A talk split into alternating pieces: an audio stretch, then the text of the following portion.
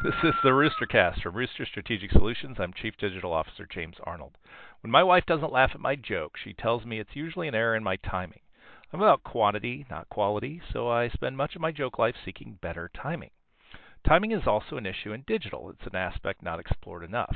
Whenever I have turned the typical timing on its ear, there's been a substantial bump in performance. Moving to trigger-based email rather than batch and blast jumped my open rates and engagement metrics three times. Always on campaigns for branding create incremental growth rather than short lived bumps with seasonal campaigns. Capping impressions after 10 interactions allowed each delivery to be better timed with no one feeling stalked. And posting eight times with engaging social content before posting one sales pitch maximizes reach for that important payoff. Marketing Insider today recommended two to four blog posts per week for the highest return on traffic or conversion.